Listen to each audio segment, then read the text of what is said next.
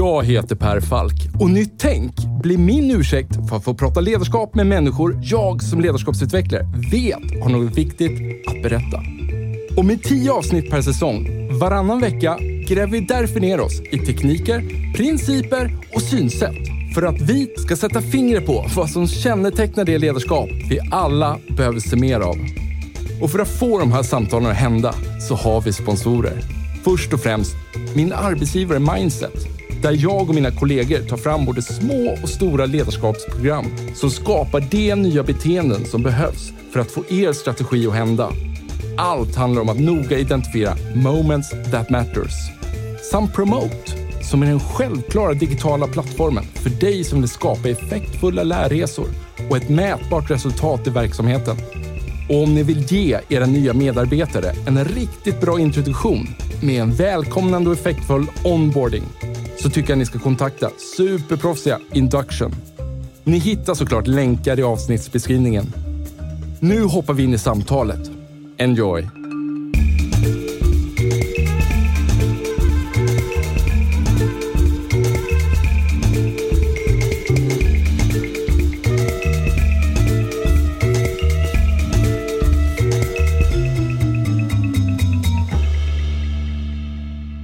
Kan en kille som du bli lite nervös där eller, eller gör du det på sån regelbunden basis att det är en Nej, men jag har alltid prestationsångest. Det är Ja. liksom en del av mitt DNA. Jag är ju ångestdriven i, mitt, i, min, i min prestation, i min karriär. Det är Ja. det som gör mig... Det är det som... Att kunna eh, kontrollera ångesten i prestationen Ja. är ett otroligt kraftfullt verktyg som jag någonstans har lärt mig att delvis kontrollera i alla fall. Ja. Innebär det också då att du sällan är nöjd liksom, med din insats? Eh, ja, men jag är väldigt kritisk. Det är Ja. absolut. Sen så förstår jag när jag gör bra saker, men jag reflekterar mycket, jag tänker mycket, jag lägger otroligt mycket tid på att fundera kring hur jag kan liksom göra saker lite bättre eller hur det skulle kunna bli Ja. ännu bättre nästa gång. Och ibland Ja. blir jag lite disträ för jag liksom lever i mitt huvud när jag går och funderar kring allt det här. Sen eh, har jag nog i alla fall lärt mig att lägga saker bakom mig. Det tror jag är viktigt. Men jag lägger för mycket tid på att reflektera kring de sakerna. Ja. Absolut. Jag hade nog blivit bättre om jag inte hade gjort det.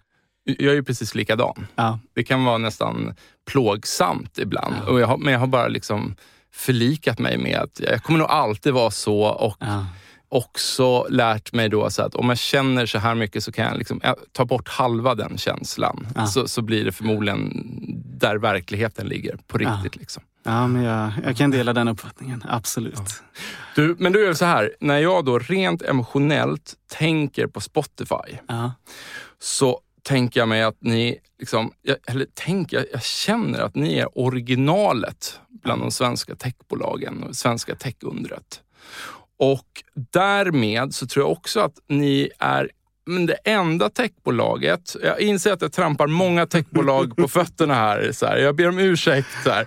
Men jag tror att ni är det enda techbolaget då, eftersom ni är originalet, som har nått en sån status att andra stora, mer traditionella företag kanske liksom tittar lite på er och är lite nyfikna. Vill veta hur ni organiserar er, hur ni löser problem. Mm. Och eh, jag vill också framhålla att fast ni har den här positionen, då, enligt mig, Ja. så jag har aldrig upplevt er som kaxiga eller att ni har hög svansföring, Nej. utan snarare tvärtom. Och det som jag tycker bäst manifesterar det är när ni eh, launchade det här Work from Anywhere Ja. och er HR-direktör Katarina Berg står då och, och berättar att vi tänker ta det här steget. Vi går all in, men vi har inte alla svar och, och mycket måste få lösa sig efterhand. Ja. Och Det är inte så ofta man hör någon på den nivån stå och resonera på det sättet. För det mesta brukar man vilja ha så här tvärsäkra svar eller att någon lägger fram en grand plan som ska exekveras. Är det typiskt Spotify att resonera på det sättet? Men det tycker jag. Det är ganska många frågor i, i ditt ställningstagande där. Om vi börjar ifrån början, för det finns många intressanta saker att djupdyka i. Jag tror att Spotify kom till i en ganska intressant tid. Ja. Där många techbolag liksom gick igenom det agila manifestet. Man gick från Vattenfall till att vara lite mer agil och chip on time och hela Ja. den biten. Och där gjorde ju Spotify en ganska intressant sak. Det var ju techbolag från början, så 95 procent var ju tech. Daniel är ju ingenjör och så vidare. Och då lyckades man ju definiera ner sin organisation. Det var ju det man fokuserade på. Hur designar vi en organisation som kan leverera vad vi vill leverera och göra det fort? Och det blev ju en ganska känd produkt ute på nätet bland andra techbolag. Man drog inspiration ifrån den. Jag hörde banker som omorganiserade sig bara genom att ha läst liksom ett white paper om hur vi hade gjort. Och det intressanta i det här är att det var en aspiration. Vi, vi kom ju aldrig hela vägen och det var inte tanken att komma hela vägen utan du sätter ut en liksom vision. Hit rör vi oss och det här tror vi på. Vi tror på individen, vi tror på, på snabba beslut, vi tror på att skeppa liksom delar av en produkt och testa den och lära sig hela den biten. Och sen så tog andra företag liksom, eh, inspiration ifrån det och gjorde stora omorganisationer från en dag till en annan och sånt som var lite skrämmande.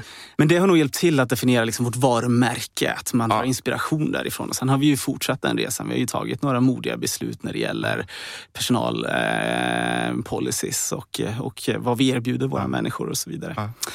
Och sen så tror jag att vi har lyckats med om jag jämför med andra bolag. Och jag säger inte att de inte har lyckats med det, men det jag tycker vi är duktiga på det är att leva samma sak internt som vi kommunicerar externt. Eh, också. Och vi eh, pratar mycket med vår organisation om att saker behöver inte vara perfekt. Eh, det räcker med om du har 70 procent av informationen du skulle vilja ha när du fattar ett beslut. Men gör någonting och testa och sen så rör dig framåt. Det är viktigare än någonting annat. Och då måste vi ju säga det externt också. Och kan vi överlappa liksom den externa marknadsföringen med den interna kulturen, då bygger vi ett starkt bolag och ett starkt varumärke. Och då får vi rätt människor som kommer till oss också. Och Jag blir så glad när du säger det, för det är precis det jag tänker mig att om en HR-direktör står och säger ja. på det sättet så finns det naturligtvis någon kultur där bakom som, som är liksom uppbyggd och, och van att agera på en riktning Exakt. snarare än en exakt plan. Och då tänkte jag så här, att det här samtalet, jag vill liksom röra mig någonstans i gränszonen här. Dels vill jag ju veta vad, mm. vad, era tankar kring work from anywhere. Absolut. Vad ser ni framför er? Varför tar ni det här steget?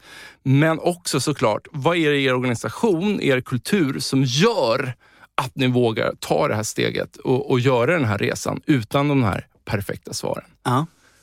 Kul! Vem är du Alexander? Jag är en pappa till tre söner. Den senaste kom för sex veckor sedan. Grattis! Tack så mycket. Så det är en tid av förändring på många sätt kan man säga. Jag eh, kommer från liksom en ganska klassisk, trygg bakgrund. På landet vill jag säga, en bit utanför Linköping. Har föräldrar som har liksom velat att jag ska lära mig nya saker, utmana mig och testa nya saker. Och det är väl därför jag hamnat där jag hamnat tror jag. Jag hade en ganska tydlig bild av att jag ville bli ingenjör i början. när Jag läste natur, matte, data på gymnasiet och det var naturligt att fortsätta till universitetet och liksom plugga på KTH här i, i Stockholm. Men det höll bara ett halvår. Sen insåg jag rätt fort att här finns det människor som kommer vara avsevärt mycket bättre på det här än vad jag är och jag delar inte liksom samma passion. Och då gjorde jag massa strögrejer. Jag körde taxi och jag reste, jag jobbade på däckhus och jag gjorde massa sådana saker bara för att liksom försöka hitta vad jag ville göra för något egentligen. Och eh, sen hittade jag HR. Det var en kombination av psykologi och ekonomi och eh, saker som jag gillade och kände att jag gick igång på. Nu har jag nog hittat min sweet spot. Jag jobbar med HR i techbolag så jag kan vara bryggan mellan liksom, ingenjören och HR-organisationen. Ja. Min första tanke var här, men du är ju inte särskilt ingenjörig innan du sa det. det beror på vem man frågar. Eh, frågar min fru så kanske hon inte håller med om det. Ja. Men nej, det är jag nog inte. Eh, eller jag, ja, jag har ju här, kodat och byggt hemsidor och sånt. Så jag och, jag, och, jag, säger det med mycket hjärta i... i eh... ja. ja, men det är, jag reflekterar mycket kring liksom hur olika medarbetartyper. Vad har man valt för yrkesval? Vad jobbar man med? Hur de agerar. Man tenderar ju att liksom vara i samma typ av bubbla som man tänker och pratar om samma böcker och pratar samma språk och samma begrepp och sådana ja. saker. Så man kan ju generalisera, det får man göra ibland. Ja. Um. Nu, du, är lite, du gör ett intro här, precis som Karin Rådström. Att, att så här, nio av tio vill ju gärna lägga fram sin titel. Ja. Vilket jag nog själv hade gjort tror jag, eh, måste, måste erkänna. Så, men det gör ju inte du. Nej. Nej, och jag älskar att du, du pratar om att du, du är pappa ja. till tre barn. Men jag, eh, vi hade en föreläsare på ett seminarium vi var på i USA och han gick in och presenterade sig som pappa och det fick mig att tänka till lite och så pratade han om att jag har väldigt många roller i eh, mitt liv. Och eh, så listar han väl tio olika roller, men den som är absolut viktigast är att vara pappa. Och jag har ju tre barn och det är ju för att jag älskar familj. Så eh, jag har också landat i att vad är viktigast för mig egentligen? Jo, det är min familj och det är min roll som pappa och jag älskar mina söner mer än något annat. Hur gammal är äldsta? Sex år, Ja. och sen tre år och sen sex veckor. Den här nyfikenheten då, som du fick från dina föräldrar. V- Vad gör du för att föra över den? Men vi har, eh, jag och min fru, vi kommer från ganska olika bakgrunder så vi pratade mycket om vad hon gillade och uppskattade med sin uppväxt och vad jag gillade och uppskattade med min uppväxt. Och så vilka värderingar vill vi föra vidare till våra barn? Och mycket handlar om att man ska vara trygg i sig själv, man ska våga misslyckas. Eh, här, konkreta exempel kring, eh, nu är jag ju ledarskapsnörd och liksom HR-person så pratar mycket growth mindset på jobbet. Hur kan man liksom ta in det i sitt föräldraskap? Och Istället för att bli arg för att det är stressigt på morgonen och min äldsta son spiller ut mjölken så kanske man kan uppmuntra. Så här, men bra att du försöker hälla upp mjölken själv istället. Jag försöker, det håller inte alltid. Jag är också människa. Så aspirationen finns där i alla fall. Ja, jag känner igen mig mycket i det här. Ja. Du, om vi skulle då fråga efter din titel. Vad Ja. gör du på? Du är HR har du hintat om. Vad, Ja, men... men- vad gör du? Vad är ditt ansvarsområde på Spotify? Jag leder HR för ett av våra affärsområden som heter Consumer. Eh, Så det är egentligen allting som du upplever när du använder våra produkter som slutkund. Och det är till 90 procent R&D, så tech och produkt och design. Och sen så finns det lite andra kompetenser där också. Ja. Så vi är ungefär 2000 personer som är utspridda över, över hela jordklotet i princip. Ja. Hur ser en arbetsvecka ut? Jag, jag får en väldigt så romantisk bild. hur, Den- hur mitt, mitt alter ego skulle, hur skulle mitt liv vara på Spotify om jag hade samma tjänst där? Förmodligen eh, kanske jag ligger fel, jag vet inte. Hur ser en arbetsvecka ut? Ja, men det är nog två olika svar om vi frågar under pandemin eller innan pandemin. Men under pandemin så är det ju eh, hangout-möten, Google hangout-möten. Det är den produkten vi använder konstant, från morgon till kväll. Och en hel del mejl och dokument som jag liksom skriver. Vi jobbar mycket i skrift. Eh, det är så vi får alla att förstå vart vi är på väg någonstans och möjlighet att reflektera kring vad vi vill åstadkomma och sådana saker. Men eh, det är kul, det är högt och lågt. Det är allt från att prata om så vart hittar vi en ny talang om, eh, om fem år till eh, vi har ett case här idag där en medarbetare behöver hjälp med någonting specifikt. Så det är högt och lågt. Jag brukar, när jag rekryterar själv då letar jag efter entreprenörer. Jag brukar prata om en helikopterresa. Så man ska kunna prata och förstå och sätta strategi men man ska också kunna flyga ner och liksom administrera i vårt HR-system. Och jag vill att man ska behärska allting och så spenderar man olika mycket tid i den här liksom helikopterturen upp och ner beroende på vad man gör i organisationen. Men mindsetet ska finnas där. Ingen ska vara för fin för att göra något. Kavla upp ärmarna och jobba. Den här romantiska bilden som jag nämnde, då, Ja. d- d- i den så ingår väldigt mycket att man träffar här, väldigt mycket spännande människor. Främst amerikanska tänkare inom HR och ledarskap. Eh, Får man göra det? ehm, ja. In, innan pandemin i alla fall. Ja, Kanske. men det får man göra. Jag var i ett seminarium här med HR-chefen för NASA och eh, jag var super starstruck. Så jag var ju som ett barn när jag satt där i seminariet och såg upp till henne. Ja. Och hon eh, var världens ödmjukaste person och såg upp till vad vi hade gjort på Spotify med Working from anywhere. Ja. Så eh, det var, var en märklig upplevelse. Eh, möter någon som jag ser upp till som sen också ser upp till mig.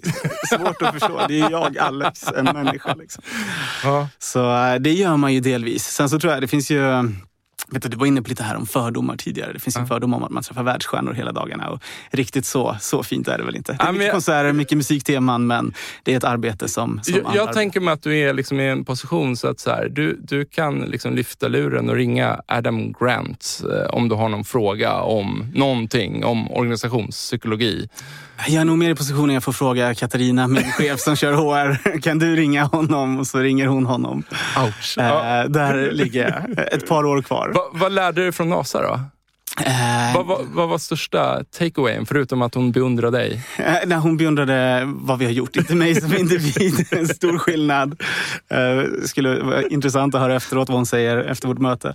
Men eh, det som jag reflekterar kring är att eh, vi eh, får ju ibland uppskattning för att vi är innovativa och nytänkande. Men när jag pratar med de här andra företagen, jag pratade med en bank i England och NASA i USA då till exempel, så står ju de inför många snarlika utmaningar som vi gör och de behöver lösa samma saker som vi behöver lösa.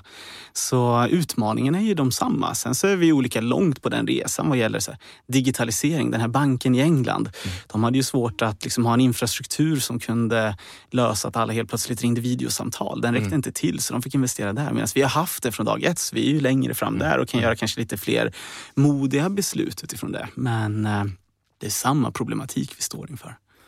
Jag hade velat prata med NASA om, du, nästa gång du träffar dem så ja. kan du fråga kanske och så kan du dra ett mail till mig eh, efteråt. Då. Men jag skulle vilja veta hur de resonerar kring teamsammansättning inför en, en potentiell Mars-expedition. Eller liksom att vara borta i tre år. Hur resonerar de kring personligheter? Hur ska teamen sättas ihop och så vidare.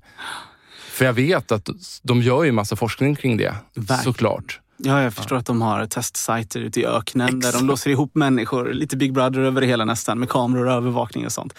Vi hade inte möjlighet att prata om det. Vi pratade Next mer time. framtidens arbetsplats ur ett eh, liksom, distribuerat arbetssätt. Du kan ju namedroppa mig. Ja, men det ska jag göra. Definitivt, jag lovar. Finns det några fördomar kring Spotify som du kan möta på?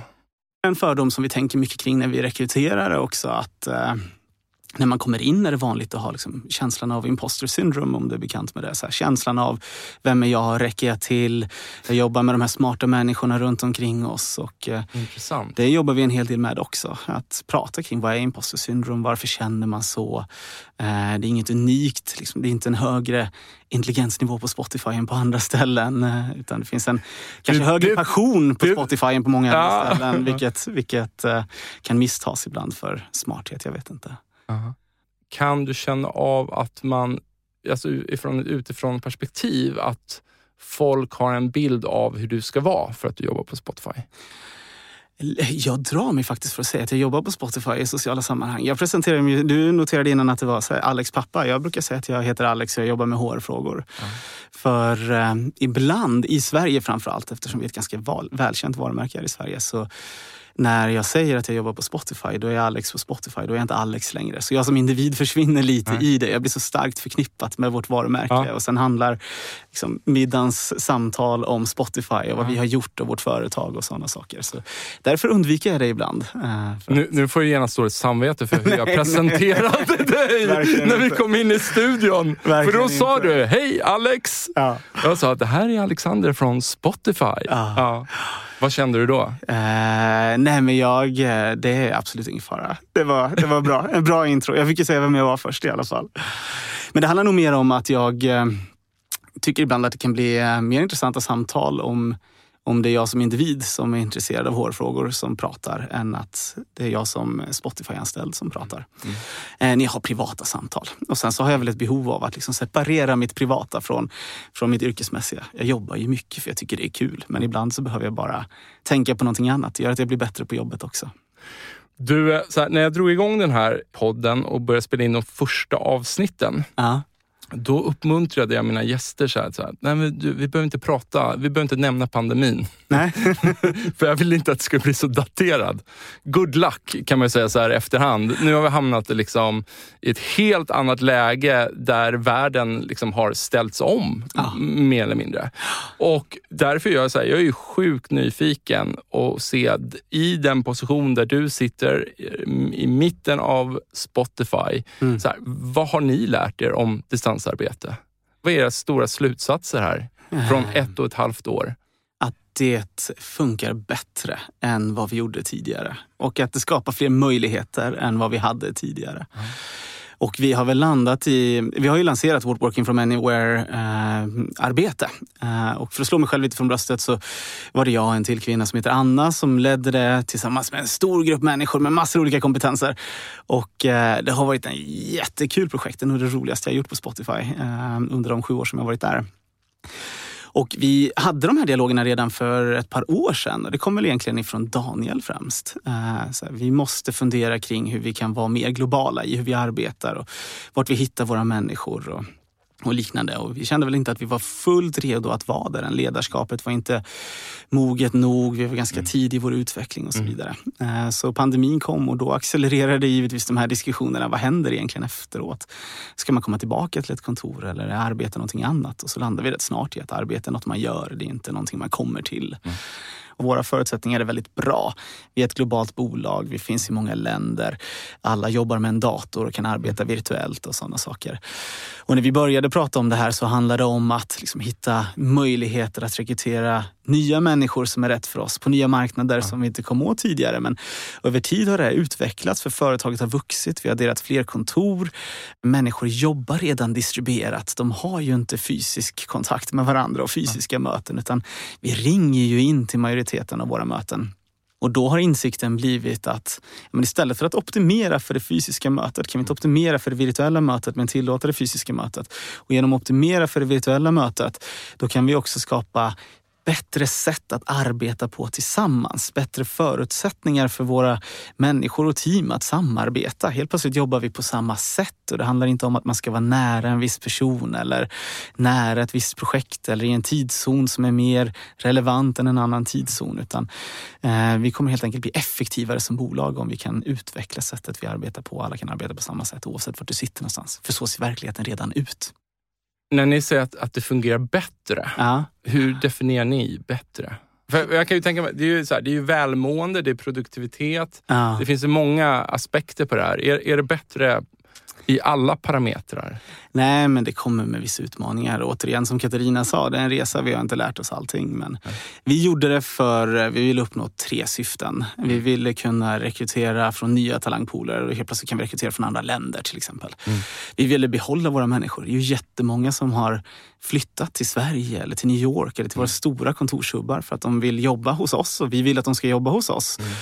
Men de har ju också börjat ompröva sitt liv under pandemin. Så här, jag har varit isolerad från min familj i ett år. Jag har inte kunnat resa hem. Jag vill kanske bo nära dem och jag börjar få barn och allt möjligt som kan liksom påverka det här. Så för att få behålla dem så var vi tvungna att göra någonting. Och mm. Nu kan vi erbjuda dem den möjligheten. De kan flytta hem och fortsätta jobba hos oss. Eh, så det är win-win för båda. Och sen har vi väl landat i att vi är, eh, vi var ju distribuerade från början. Vi har ju länder, vi har ju kontor över hela världen. Och eh, vi insåg att så fort vi går från att ha liksom kontor och människor på ett våningsplan till att ha kontor och människor på två våningsplan, då blir vi i praktiken distribuerade. Om vi tar vårt kontor i New York till exempel, det är 15 våningar. Eh, människor åker ju inte emellan våningarna för att göra 30 minuters möte. De ringer ju in till mötet. Ja. Så det som vi gjorde tidigare var att vi prioriterade fysisk interaktion men vi tillät virtuell interaktion.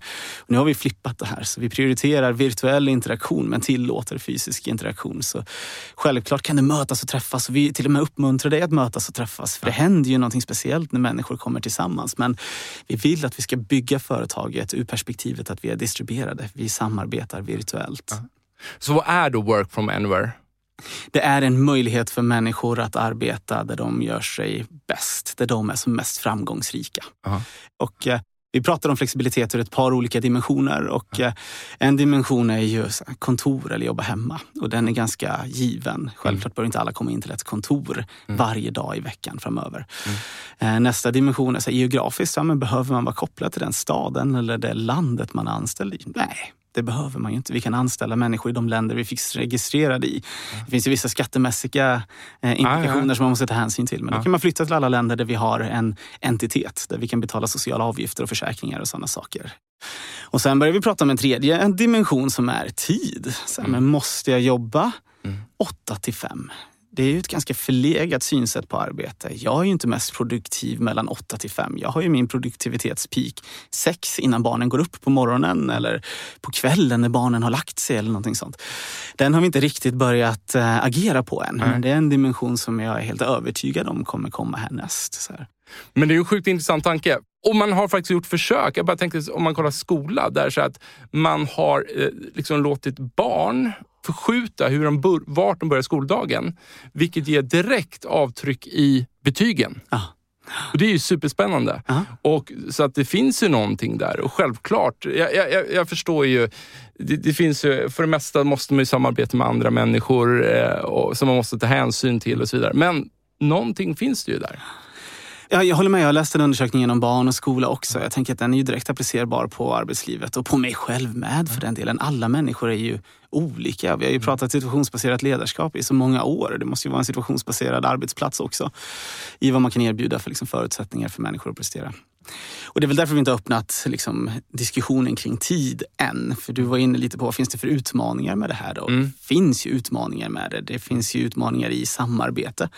Vi är ju fortfarande ett företag som kommer från en tro på kontoret som kulturbärare. Du mm. syns, du träffas på mm. kontoret, du pratar i kontoret. Innovation händer när man har, liksom, springer på varandra i kontoret eller går ut för lunch mm. eller liknande. Så den här resan vi har påbörjat, det är ju inte bara att gå liksom från att nu måste du jobba på kontoret till nu kan du jobba vart du vill. Utan det är så mycket mer. Vi måste ju liksom bli effektivare i hur vi samarbetar. Vi måste standardisera sätt att dokumentera ja. beslut på. Vi måste hitta sätt där vi kan tillåta människor att jobba synkront så att vi inte är beroende av liksom den här direkta interaktionen. Utan jag kan skicka ett mejl och så får jag svar imorgon och det är helt okej. Okay. Ja. Så vi måste vara lite mer proaktiva där. Så det kommer ju med många utmaningar och det är de delarna som vi inte helt har löst än, som Katarina var inne på. Ja. Har ni börjat fundera någonting, alltså så att ni till och med rekommenderar att i sådana här lägen ska man träffas? Eh, med en viss rytm. Eller för, vi, hamnar, vi diskuterar de här frågorna. Så här, det bör göras fysiskt. Sådana här frågor kan man diskutera virtuellt, men den här typen av frågor bör man respektera, eh, diskutera fysiskt. Har ni någon sån policy? Ja, men vi har vissa event som vi tycker ska hända fysiskt. Ja. Kulturevent har vi valt att, mm. att kalla dem för. Så till exempel våra introdagar kommer fortfarande vara fysiskt när världen väl tillåter det. Då kommer alla få komma in och träffas och få en känsla för Spotify som, som företag. Mm. Våra ledarskapsutbildningar. Vi har ju en ledarskapsskola där man går igenom olika moduler. Ja. De kommer fortfarande vara fysiskt. Vi vill att våra chefer ska träffas och vara i ett rum för ett eh, en bra möjlighet för dem att nätverka och bygga relationer. Det är ganska intressant. Arbete, så produktivitet, det går ju inte ner när vi jobbar så här. Men vad man kan se är att för att vi ska vara produktiva så krävs ju någon form av grundförtroende. Jag måste ju lita på dig och du måste ju lita på mig. Ja. Uh, och att bygga förtroende tar ju längre tid virtuellt. Därför är det också viktigt att träffas. Vi tror ju inte att det är helt borta eller någonsin kommer försvinna helt och hållet. Jag får för mig att ni är rätt datadrivna. Ja. Så då, då har väl ni siffror på det mesta? Ja. Så när pandemin slog till då och vi tvingades tänka om helt. Ja. Hur ser kurvan ut? Hade ni någon dipp i produktivitet? Nej, den ökade faktiskt. Den ökade den från början. Det här är ju sinnessjukt ja. intressant. ja. Jag har mycket tankar på det här. Ja, kör. Till exempel en så här eh, Hovtorn, eh, vad heter det, Hovtorn-experimentet. Men när man undersöker någonting så får det en positiv effekt för man bryr sig. Vi börjar ju undersöka vad händer och då får man ju en positiv effekt ja. bara av det. Nyhetens behag, det är ja. någonting nytt. Ja. Eh, människor vill ju ha förändring eh, många gånger och må bra av, av förändring. Och man har ju alltid liksom en smekmånad i förändring ja. innan verkligheten slår in. Så det gick upp och sen så gick det ner lite men inte under vad det var innan och sen stabiliserade det sig. Och, på en ny övre nivå? Ja, på alltså. en ny liknande nivå. Liknande, ska ja. jag nog säga. Ja vi hade många fördelar när vi gick in i det här. Vi hade många entiteter registrerade i olika länder. Vi är mm. digitala, mm. vi har ingen produktion, vi har inga butiker. Vi har liksom inga sådana saker. Mm. Så det är lätt vårt Kanske en hyfsat ung arbetsstyrka? Ja, eller? ja men en förändringsbenägen. Kanske en, för, för, fördom från min sida? Ja, men den snittåldern ligger väl strax över 35. Men, så den är ju ung men en, en förändringsbenägen mm. eh, medarbetarkår. Så skulle jag vilja säga. Det är en värdering som vi, vi trycker hårt på när vi rekryterar och när vi tar in människor. Och det vi var inne på tidigare, snabba beslut och skeppa ja. saker, lär er och göra om. Liksom. Så det finns ju en, en, nyfikenhet som jag tror spelar till vår fördel. Ja.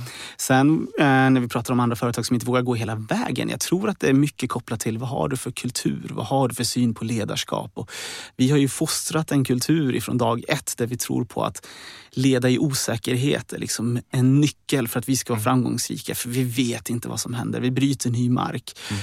Förtroendebaserat ledarskap. Så här, lita på dina medarbetare. Då gör de ett bra jobb. Ge en riktning och sen så låt dina medarbetare lösa uppgiften. Jag tror när jag pratar med företag som är lite försiktiga att röra sig åt det här hållet. Ja. Då har man kvar mycket av eh, låter ju kanske lite pretentiöst, men en gammal syn på ledarskap där ledaren kontrollerar och delegerar arbetsuppgifter snarare än sätter en riktning och möjliggör sina medarbetare. Precis vad jag sitter och tänker. För, för det jag ser fram emot i det skede vi nu glider in i samhället, ja. det är, jag tror att det kommer bli ännu större ökat fokus på ledarskap. Det räcker inte bara att vara chef. Jag håller helt med. Jag tror att det är en förutsättning också. Och har man inte det på plats i sin organisation, mm. då är ju det här en jättelång resa och då förstår jag att man inte vågar trycka på play från dag ett. Då måste man ju börja jobba med andra saker mm. innan man ger flexibiliteten. Annars kommer ju inte människorna eller ledarna lyckas. Vi säger så här, vad är caset? Om du nu skulle prata med en, en, en eh, person i ledande befattning här från ett företag som känner obehag ja. mot att låta folk jobba hemma, utan vill ha tillbaka dem till kontoren igen. Vad skulle du säga? Jag skulle fråga vad som är viktigt. Vad vill man uppnå för någonting? Mm. Vi alla vill ju uppnå någon form av förändring, positiv impact, att vi skapar någonting av värde. Men då är det ju det man ska fokusera på. Varför är man så intresserad av att mäta inputsen? När kommer du till jobbet? När går du hem? Hur många säljsamtal ringer du? Bla, bla, mm. bla. Mm. Det är ju inte lika viktigt. Det är ju outputen som är mm. viktig och sen skapa förutsättningar för att den ska hända. Mm. Och när man liksom börjar landa i det, ja, men det är ju faktiskt att, att bidra med någonting, skapa någonting, göra någonting tillsammans som är det viktiga.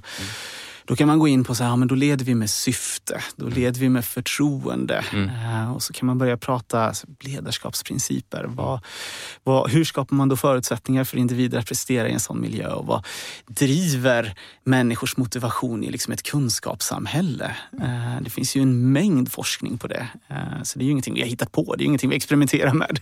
Det kan vi gå till forskningen och se. Det finns ju år av forskning där. Andra mått då, liksom, mitt välmående. Ja. Hur reagerade era siffror där? Men dels är det lite för tidigt att säga. Ja. Eh, för det vi kan se, vi är ju fortfarande i en pandemi och människor är ju tvingade att jobba hemma. Vi har ju inte öppnat våra kontor än. Nej. Och då kommer man bort från det som är essensen i hela programmet, vilket är det fria valet. Vi vill ju att du ska välja att jobba på ett sätt som gör dig som mest framgångsrik. Mm. Mår du bra, presterar du, då kommer företaget må bra. Vi är ett liksom people first-företag. Så människor är ju fortfarande liksom tvingade att jobba hemifrån och att tvingas in i någonting är ju aldrig positivt. Och det vi kan se och det som oroar mig lite det är ju att det är svårare att se mental ohälsa. Vi kan se indikationer på att mental ohälsa skulle kunna gå upp för man inte har det här sociala nätverket och tryggheten som man kan få på en arbetsplats. Mm. Vi kan se att eh, de som kämpar mest, det är ju faktiskt eh, yngsta medarbetarkategori, de som mm. kanske har sitt första jobb, som precis mm. kliver in på arbetsmarknaden. Mm. Som liksom inte har fått skolan av att vara på en arbetsplats tidigare, som har en helt ny värld som öppnar upp sig för dem. Det är tuffare för dem att navigera här. Och tidigare kunde de kanske springa in i våran VD i korridoren vid kaffemaskinen och säga hej. Medan idag så läggs det större ansvar på dem att de måste ju aktivt höra av sig. Och de kommer ju inte mejla våran VD på det sättet. Men fatta, de nyexade nu som går ut här då, många av dem då kommer gå in i en värld som så här, de kommer ju aldrig haft någon karriär i det gamla systemet. Jag vet. Det är ju väldigt fascinerande i sig. Det kommer ju vara motsvarande att man är uppväxt med mobiltelefon eller man vet inte ens hur det var innan eh, mobiltelefonen fanns eller liknande. Nej, och man har hemskolats, eller hemskolats, men man har fått läsa hemma och sådana saker. Så det kommer också finnas en förväntan från dem att ha flexibiliteten. Det ska man inte glömma bort. Och delvis även på universitetet har man då behövt göra virtuella teamuppgifter och gruppuppgifter och så vidare. Så jag tror för företag så är det ju en överlevnadsstrategi också om man liksom vill ha framtida generationer som vill arbeta hos dig. Då måste man ju tänka till i de här frågorna. Vad kan man erbjuda? Och jag brukar likna det lite med resan som vi som företag och produkt gör. Mm. Vi fokuserar ju mycket på personifiering. Hur kan vi ge dig en personlig upplevelse så att mm. du får ut så mycket av vår produkt som möjligt? Du har ju en musiksmak kontra vad jag har till exempel. Så vi har ju olika önskemål i vad vi vill uppleva i vår produkt. Och det ser man ju överallt oavsett om det liksom är Facebook och vad som visas i din feed eller om det är någonting annat. Allting blir ju mer personligt. Och detsamma kommer ju hända med arbetsplatsen. Du som individ kommer ju förvänta dig att ha en större möjlighet att personifiera ditt sätt att arbeta på. Om det gäller vart du arbetar eller när du arbetar eller hur du arbetar. Men där måste vi ju ligga i framkant som företag om vi vill vara attraktiva på arbetsmarknaden. Du som eh, individ då, vad, mm. vad har du lärt dig att jobba liksom på distans? Har du några hacks där? När du liksom pratar med dina, ditt team eller dina team, ja. vad har du märkt så att hmm, det här funkar bättre eh, än om jag gör på det här sättet? Ja, men det finns ett par olika saker. Dels eh, vikten av att hela tiden prata om hur arbetar vi? Hur förhåller vi oss till varandra? Vad är våra förväntningar? Ja. Är det okej okay att mejla på kvällen? Bara för man mejlar på kvällen innebär inte det att du behöver svara på kvällen. Det finns ju liksom den här utmaningen i att människor har förlängt sin arbetsdag. Det är ju en kritik mot den här flexibiliteten. Ja, och, och brukar väl vara en kritik mot att, att produktiviteten då har bestått alternativt Aha. gått upp. Att, att, att Man jobbar längre man, dagar. ja. ja, eller jobbar på helger eller liknande. Att det sprids ut. Liksom. Ja. Exakt. Ja. Men Så- spelregler då? Prata igenom spelregler som Mm. i vilket grupparbete som helst. Du Mm. pratar ju igenom hur arbetar vi tillsammans, hur förhåller vi oss tillsammans, vad har vi Mm. för förväntningar på varandra, vad ska vi åstadkomma för någonting tillsammans. Gör samma sak, Mm. fast ur perspektivet nu jobbar vi på det här sättet. Det här är Mm. förutsättningarna, ramarna vi har att röra oss inom. Vad betyder det för oss? Och det låter ju då också som du säger att man inte bara gör det en gång nu, utan man har en Ja. ongoing. Ja, men det är ju en läroprocess. Vi Ja. lär oss ju nytt hela tiden och saker förändrar sig hela tiden och kontor öppnas och kontorstängningar förlängs och sådana saker. Ja. Så det är en dialog som måste fortgå, det tror jag absolut. Sen tror jag på saker som eh, Eh, så basala saker. Eh, ringer en in till ett samtal, då ska alla ringa in till samtalet. Mm. Vi har ju alla varit med i, upplevelsen där man har haft fem personer i ett konferensrum och två personer som har ringt Mm. in. Det är omöjligt för de som ringer in att spela på samma villkor som de i konferensrummet. Mm. Man är alltid lite försenad. Man får alltid nästan be om ursäkt om man ska bryta in i ett samtal. Ja. Det blir inte samma dynamik. Så ringer en in, då ska alla ringa in. Så ni, vad är det du säger? Att ni har inte hybridmöten då? då?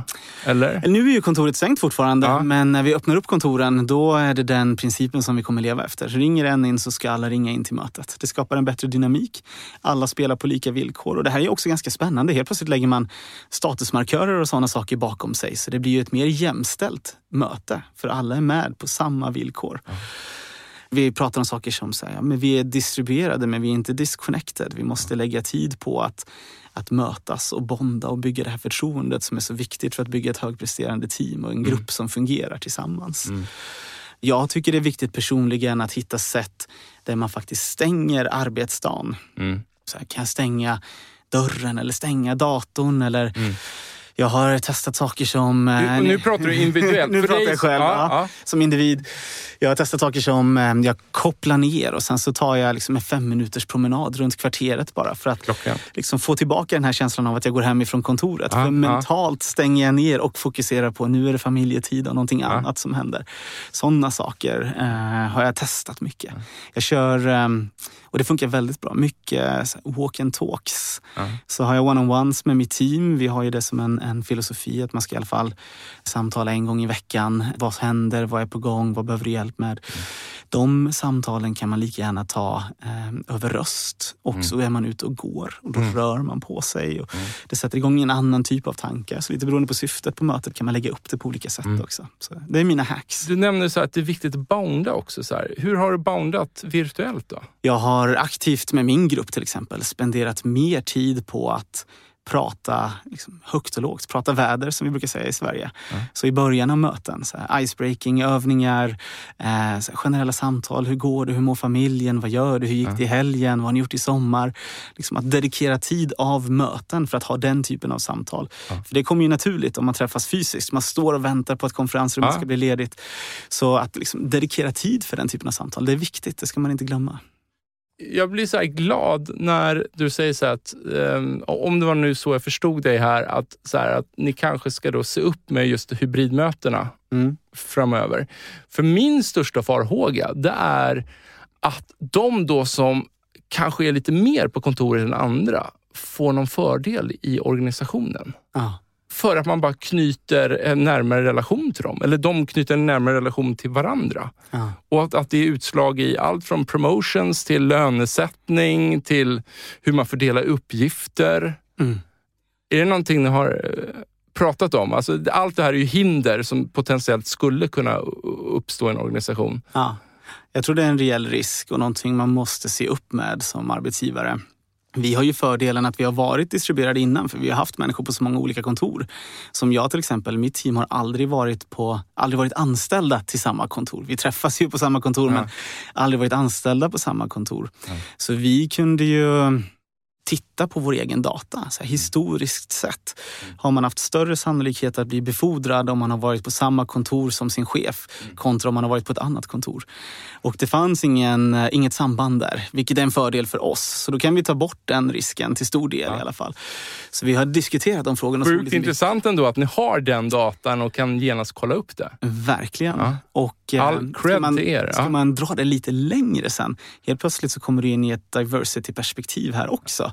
Det finns ganska tydliga indikationer på att till exempel kvinnor till större utsträckning kommer arbeta hemifrån för att eh, det finns en annan känsla för så, dubbelarbete traditionellt, ja. att man har spenderat mer tid i hemmet och hela den biten. Alla problem som vi kämpar med idag för att skapa ett jämställt samhälle. Att det liksom skulle förstärkas eller vi skulle falla tillbaka lite i, i, i de problemen där vi ändå har gjort vissa framsteg. Så det skulle kunna slå mot, mot um, jämställdheten på en arbetsplats också. Så ja. jag tror att man definitivt ska se upp för det som företag när man börjar röra sig i den här riktningen. Du, nu helt annat. Ja. Jag har för mig att jag läst någon gång att innan pandemin så kunde ni få liksom 37-38 000 ansökningar ja. i månaden från folk som vill jobba för er. Vilken lyx, eller hur? Hur många anställda är ni? Igen? 7 000 idag ja. ungefär. Så att det är flera hundra procent ja. mer ansökningar av folk som vill börja jobba hos er i månaden än vad ni är anställda. Ja. Hur hanterar man det? Och, och vilken lyx! Vilken så enorm talangpool. En men, jättelyx, men det ligger också mycket hårt arbete bakom det. Vi pratade innan om gifta marknadsföringen med den interna kulturen, bygga ett spännande varumärke, ge ja. människor möjligheter att, att växa hos oss. Så att man, man måste liksom börja inifrån och jobba sig utåt för att bygga den här attraktiviteten. Sen har vi en spännande produkt också. Ja. Den, den ger oss ju en skjuts på vägen, givetvis. Men det har för det första, eh, när vi lanserade men, det här men, konceptet... Men, men, sorry, nu ja. avbryter jag det här. Men jag vill bara ge dig cred. Det är många som har en spännande produkt. Ja, men nog inte ändå. Alltså jag tror att ni ska verkligen eh, klappa er själva på axeln. Att ni får in de där 37-38 000 ansökningar. Ja, på global basis såklart. Men i månaden. För att eh, såklart har ni en kultur som bär upp den här spännande produkten. Absolut. Och det skapar ju liksom ringar på vattnet. Och en tro på att vi måste börja inifrån och ut. Ja. Men förlåt, nu avbröt jag ja. dig. Hur, hur liksom Ja, men vi Hur ser ni på rekrytering? Nu, eh, med det här nya eh, konceptet så kan vi anställa på alla marknader vi finns registrerade på. Så jag som kanske anställde till fyra huvudkontor som jag gjorde som mest tidigare. Det var där vi hade majoriteten av våra ingenjörer. Liksom. Kan jag plötsligt anställa i 27 länder. Aha.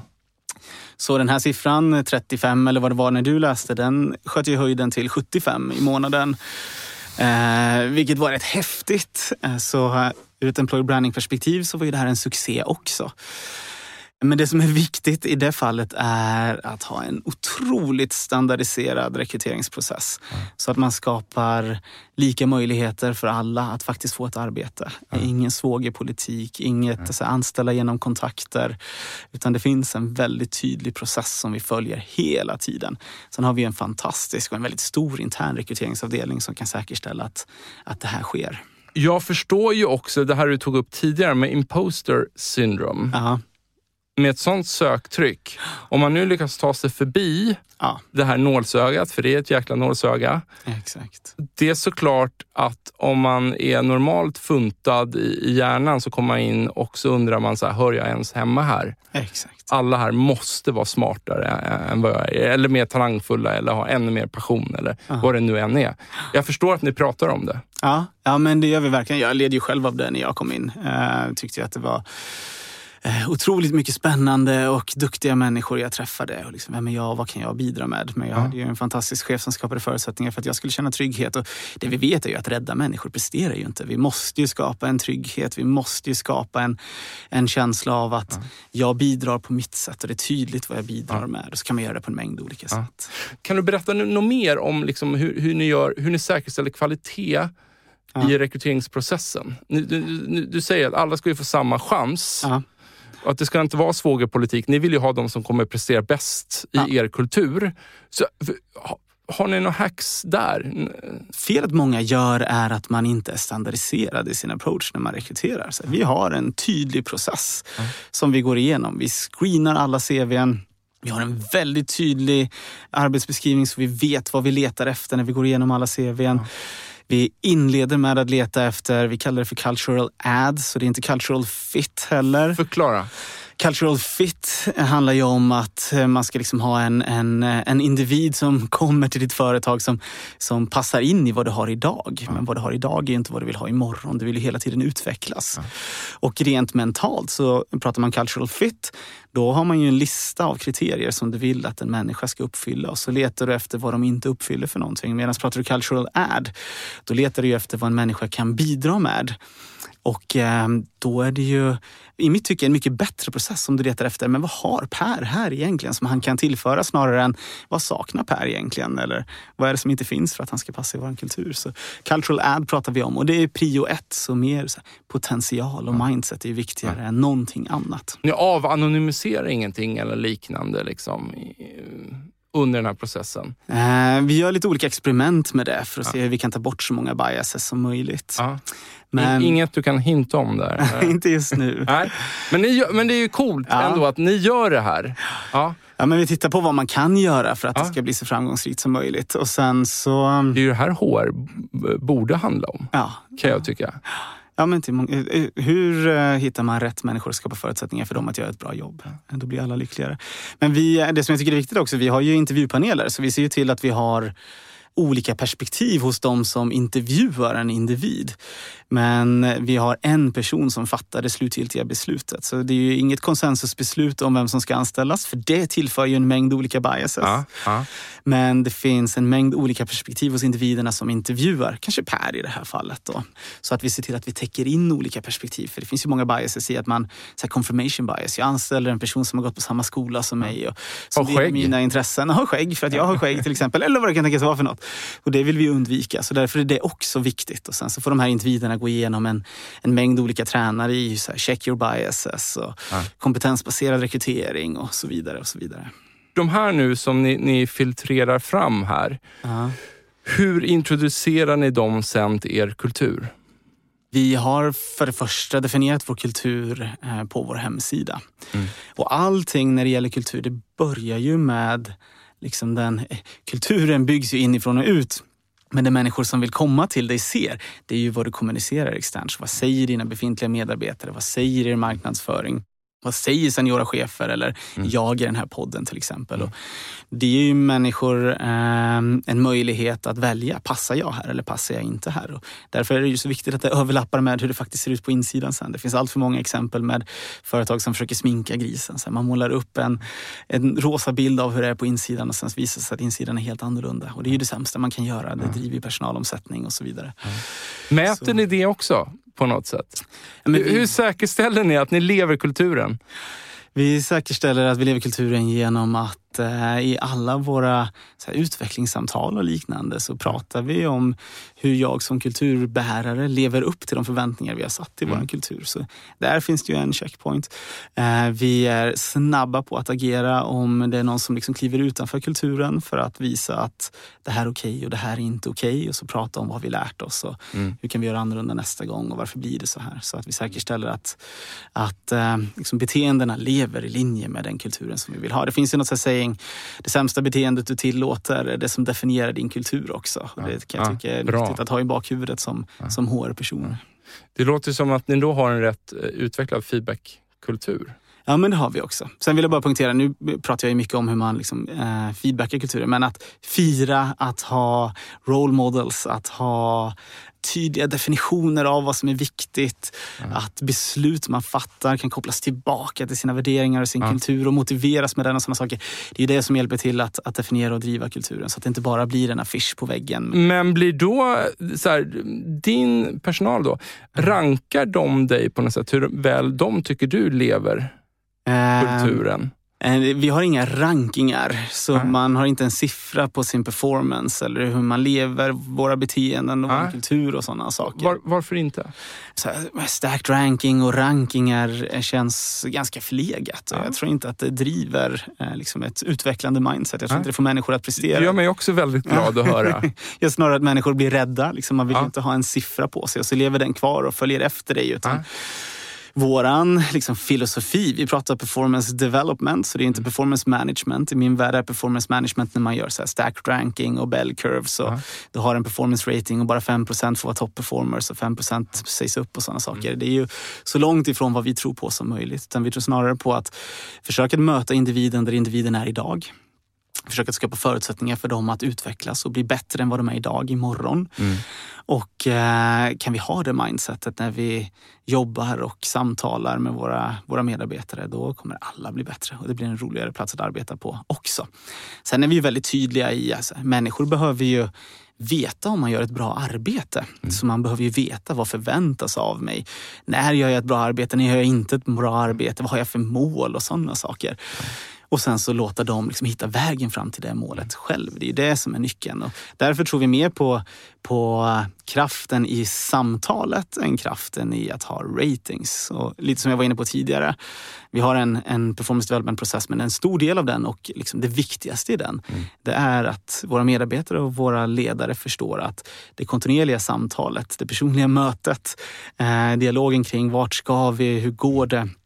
Den är det viktigaste i allt. Eh, och förväntan är att man träffas en gång i veckan och har ett sånt samtal. Ja. Vad blir ledarens uppgift i det här då? Att utveckla sin personal? Ja. ja men ledarens uppgift blir att sätta riktning. Vi vill att våra ledare ska känna i princip att jag är, jag är vd, jag, jag bestämmer vart vi är på väg någonstans. Mm. det ska börja från toppen. Så här. Vart är vi på väg? Vad är viktigt? Hur kan vi bryta ner det till mindre beståndsdelar? Vi pratar om att skapa klara swimlanes. Det finns tydliga gränser. Vad gör du och din grupp och vad gör du och din grupp? Och hur ser vi till att ni inte krockar med varandra? För Får man den här tydligheten, riktningen och förväntan på sin grupp och på sig själv som individ, mm. då skapar man ju också autonomi. Och mm. skapar man autonomi, då skapar man frihet. Och det är liksom en av komponenterna i hur man motiverar individer idag. Så det är väldigt viktigt och då blir chefens roll att skapa de förutsättningarna och individens roll blir att, att uh, driva impact i linje med det. Och sen säger vi till våra medarbetare som kommer till oss att du äger din egna utveckling. Det är upp till dig vart du vill och hur långt du vill komma. Och din chef finns här för att hjälpa dig som ett bollplank, skapa tydlighet, skapa ett nätverk, uh, hjälpa till att sätta förväntningar så du vet att du gör ett bra jobb och att du utvecklas åt det hållet du vill och sådana mm. saker. Men utvecklingsansvaret ligger på individen, på medarbetaren. Mm. mm. Mycket av budskapen handlar ju om vikten av att utveckla människor, att de ska känna absolut förtroende, att, mm. att företaget vill dem väl och att de vill att individerna ska lyckas och så vidare. Om vi bara tittar på dig, så här, det behöver inte handla om, om, Spotify, utan vi bara tittar liksom din karriär som, som ledare. Mm. Vad har liksom behövt komma på plats hos dig? Och som du har liksom förstått efterhand? Uh, men jag... Jag har varit ganska sen i min utveckling skulle jag säga. Jag var ung länge innan jag liksom mognade till.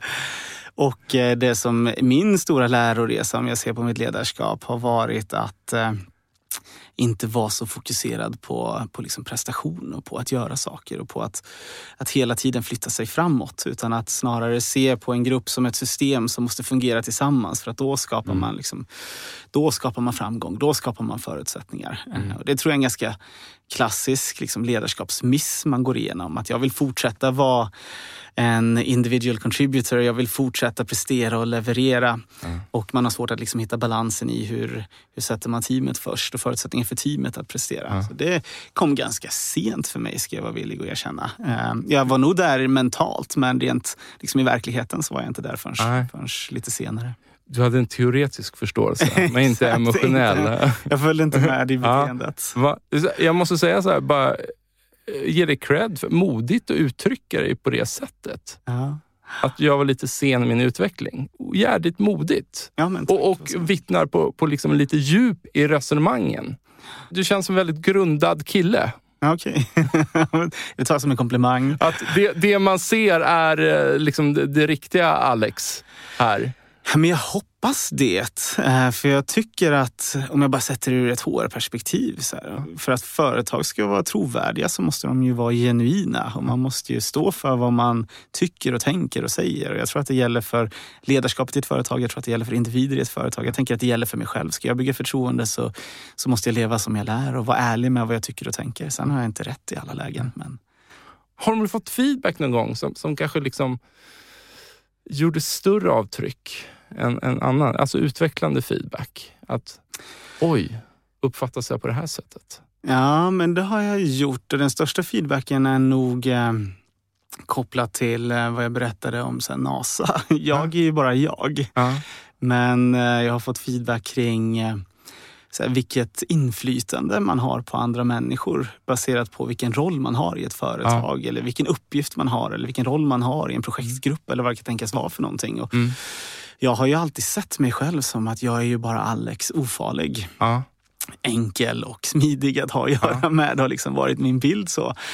Men eh, jag har fått feedback där jag har fått utveckla det här och inse att nej, men det är inte bara hur jag ser på mig själv som individ utan det är ju vilken kontext jag sätts i, vilken roll jag spelar Ja. i den kontexten. Och så mycket som kommer med det som påverkar i hur jag måste bete mig mot andra. Och, Ja. Att det finns en risk att folk är lite inlyssnande mot dig. Att så här, vad är det Alex, eh, vad är han vill ha? Vad förordar han för lösning här? Ja men precis, och vi jobbar, jag har ju ett, ett team som sitter över hela världen. Och det är Ja. olika kulturer i hur, så vilken exakt. roll spelar en chef och vilken, vilket, vilket inflytande, vilken makt har en chef och sådana saker. Så det har jag fått reflektera mycket kring och liksom en nyckel i, i mitt ledarskap där är, du tackar innan för att jag liksom bjöd på min lärdom här, men det är väl just att visa mig eh, eh, vulnerable. Så dela med mig. Vilka utmaningar har jag? Vad ser jag för någonting? Ja. Kan jag göra det, då skapar jag förutsättningar för mitt team att göra samma saker. Ja. Då får jag också en mer fullständig bild av vad har vi för, för utmaningar som grupp att jobba med. Ja. Och sen så kan vi ta det vidare och så kan vi lösa de problemen som vi står inför. Och, Men, men den här liksom att, att, kunna visa svagheter eller vulnerable och psychological safety och hela den. Jag tänker mig också att det kan vara olika svårt i olika kulturer. ja. Så i en kultur där det kan vara lite svårare, hur adresserar ni frågan där? Ja, eh, men det är allt ifrån så här verkan, konsekvens. Gör någon någonting, hur agerar vi då om det blir fel eller om det blir rätt? Eh, hur får man människor att komma till tals? Hur bjuder man på sig själv och liksom delar med sig av vad man själv tycker är svårt och inte svårt och visar att om det skulle vara i min chefsroll till exempel, nej, men jag har inte svaret på allting och det är helt fine. Ingen förväntar sig att jag ska ha svaret på allting. Nej. Och jag förväntar mig inte att min grupp ska ha svaret på allting heller, men jag förväntar mig att vi lyfter problem eller Ja. farhågor eller saker som behöver lösas. Eh, Och kan man hela tiden stärka det och eh, liksom lära sig av misstag eller dela med sig av misstag och Mm. fira när det går bra givetvis men också fira när vi lär oss och faktiskt inte går så bra. Då bygger man ju förutsättningar för det. Mm, Techindustrin har ju varit inne på mycket kring gruppdynamik och så vidare. Sen, Man har ju behövt, eftersom konkurrensen varit så hård, speciellt i, liksom, på den globa, eh, efter liksom, den den globala talangpoolen, så känns det som att många techbolag har satsat väldigt mycket, precis som ni gör, att göra mätningar. Vad är det som driver ett team? Eller mm hur måste ledarskapet fungera för att vara optimalt och så vidare? Ja, men precis. Så, sen tror jag att det, det som jag tycker är intressant är att det har ju funnits så mycket forskning kring det här men man är inte alltid så bra på att ta till sig den Nej, forskningen. nej. Men det som har hänt i, i techindustrin till exempel, är att man har forskat mycket på, på sig själv. Som företag har man tittat mycket på sin egen data. Man är van vid att hantera data och ha data som underlag när man fattar beslut. Och då tittar man på data kring faktorer som gruppdynamik och ledarskap. Och så drar man egna slutsatser. Så här, vad är ett framgångsrikt ledarskap? Vad skapar psychological safety? Vad skapar förutsättningar för en grupp att prestera? Hur ser man vilken fas en grupp är i sin liksom, utvecklingsresa? Och jag tror att eh, det är ett bias i sig själv, men man lyssnar mer och man drar lärdom mer om, om man tittar på sin egen data. Vi till exempel såg att engagemang hos oss är högre hos de som har veckovisa one-on-ones med sina medarbetare. Deras grupper har en högre engagemangsrating än vad de som inte har det har. Och då använder ju vi den datan när vi berättar vad vi tror på och vår filosofi internt. Här, Vi kan se i vår egen data att om du sitter ner och kontinuerligt har en dialog med dina medarbetare så kommer du ha ett högre engagemang och därmed kommer ni kunna vara mer framgångsrika. Och det blir ju roligare att jobba i en sån grupp än om du inte gör det. Och helt plötsligt så blir det lite mer eh, lite mer relevant för alla för att det är någonting som är nära den världen de är i. Forskning är oftast kanske lite mer abstrakt och då kan det få liksom större genomslagskraft. Klockrent. Er kultur verkar väldigt så här, den känns väldigt närvarande i toppen på organisationen också. Ja. För det tycker jag heller inte alltid är en självklarhet. Det vill säga att man, man kan till och med kanske jobbar rätt hårt med en kultur. Men kulturen finns på ett lager av organisationen. Och när man kommer upp till den absoluta toppen så är det som att, nej men, så här, vår, nej men att, jag vet inte, att det är som att nej men, vi är för fina för att förhålla oss till de här ledarskapsprinciperna. Eller vår eh, verklighet är så komplex så vi, vi måste göra avsteg från det. Mm. Eller liknande. Och det blir ohållbart för det här kommer ju genast ses underifrån. Ah. Det är helt rätt och jag har sett samma exempel också som du pratar om. I vårt fall så tror jag att, eller jag vet att det kommer ifrån Daniel jag minns väldigt väl när jag började på Spotify. Då stod han på introdagarna och det han sa var tack för att ni har valt att arbeta på Spotify. Tillsammans kommer vi göra stordåd. Och bara ha en VD stå och säga det till sin personal. Jag är tacksam för att du är här. tycker jag är rätt häftigt och det sätter någonstans tonen för vilken kultur man vill åstadkomma. Sen har han varit väldigt tydlig i alla situationer jag sett honom i och hört honom tala i att, att människor kommer först. Utan människor är vi ingenting, utan våra människor är vi ingenting. Och det är lite den här klassiska people product process. Du måste ha allting på plats för att kunna vara framgångsrik som företag, men people kommer först. Du är ingenting utan dem. Ja.